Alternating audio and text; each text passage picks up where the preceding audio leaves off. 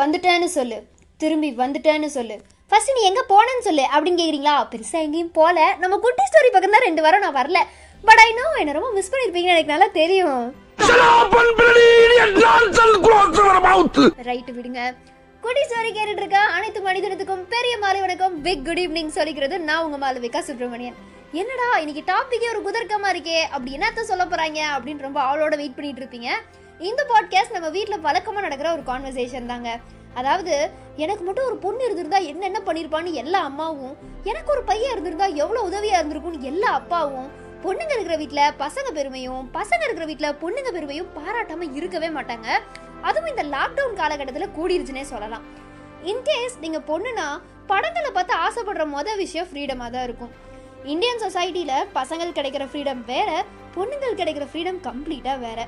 தனியாக வெளியே போகக்கூடாது நைட்டில் வெளியே சுற்றக்கூடாது வெளியூருக்கு ஒரு சின்ன ட்ராவல் கூட தனியாக பண்ணக்கூடாது.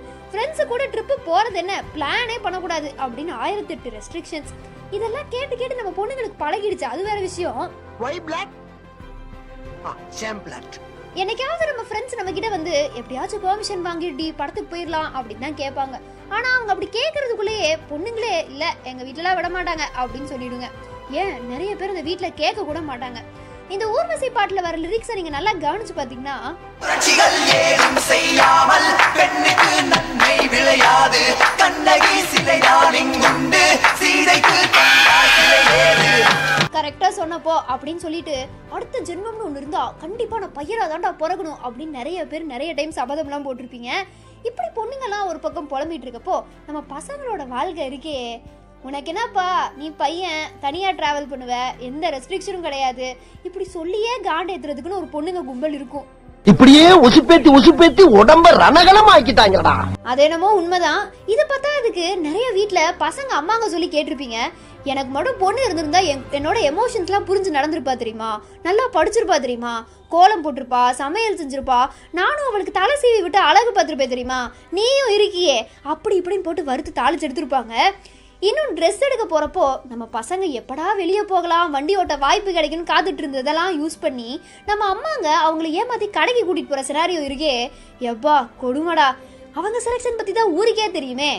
வண்டி ஓட்ட ஆசைப்பட்டு இப்படி லைஃப்பை தொலைச்சிட்டியாடா குமார். அப்படிங்கிற மாதிரி நம்ம பையன் அங்கே நிற்பான் இது மட்டுமா? கண்டிப்பாக அந்த பையனோட சின்ன வயசு ஆல்பம் மட்டும் நம்ம கையில் சிக்குச்சுன்னா அவனுக்கு பொண்ணு வேஷம் போட்டு ஒரு ஃபோட்டோ வச்சு கண்டிப்பாக வச்சிருப்பானுங்க.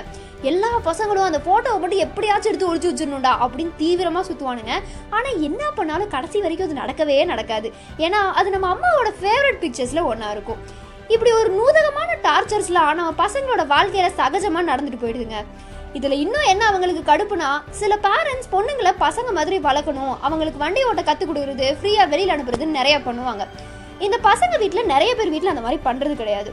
பேரண்ட்ஸே பையனுக்கு வண்டியை வாங்கி கொடுக்காம அங்கே பாரு அந்த பொண்ணுலாம் எப்படி வண்டி ஓட்டுதுன்னு பாருன்னு அவங்கிட்டே வந்து சொல்லிட்டு இருப்பாங்க. இதெல்லாம் சமாளிச்சுதான் ஆக வேண்டிய நிலைமைக்கு நம்ம பசங்களோட வாழ்க்கை தள்ளப்பட்டுருச்சு. எது எப்படியோ பசங்க வீட்டில் பொண்ணுங்களை பற்றியும் பொண்ணுங்க வீட்டில் பசங்களோட பெருமையை பற்றியும் பேசுறது எந்த காலமானாலும் நிற்க போகிறதில்ல அந்த விதியை யாராலையும் மாற்றி எழுதவும் முடியாது. நடந்தது நடந்து போச்சு அப்படின்னு ஆறுதல் சொல்லிட்டு இந்த வாரம் ஷட்டரை நான் சாதிக்கிறேன். நாங்கள் இங்கே புலம்புனதெல்லாம் கரெக்டாக இருந்துச்சு அப்படின்னு நீங்கள் நினச்சிங்கன்னா இந்த பாட்காஸ்ட்டுக்கு ஒரு லைக்கை தட்டி விடுங்க. அப்படியே உங்கள் ஃப்ரெண்ட்ஸுக்கும் ஷேர் பண்ணுங்கள் நாங்கள் ஏதாச்சும் பாயிண்ட்ஸை மிஸ் பண்ணியிருந்தா எங்கள் கூட கமெண்ட் செக்ஷனில் நீங்கள் அதை ஷேர் பண்ணிக்கலாம். இதே மாதிரி நிறைய பாட்காஸ்ட் கேட்க மறக்காமல் எங்கள் குட்டி ஸ்டோரி பாட்காஸ்ட்டை ஃபாலோ பண்ணிடுங்க. அடுத்த வாரம் சந்திப்போம். Until then it's me Malavika Subramanian signing off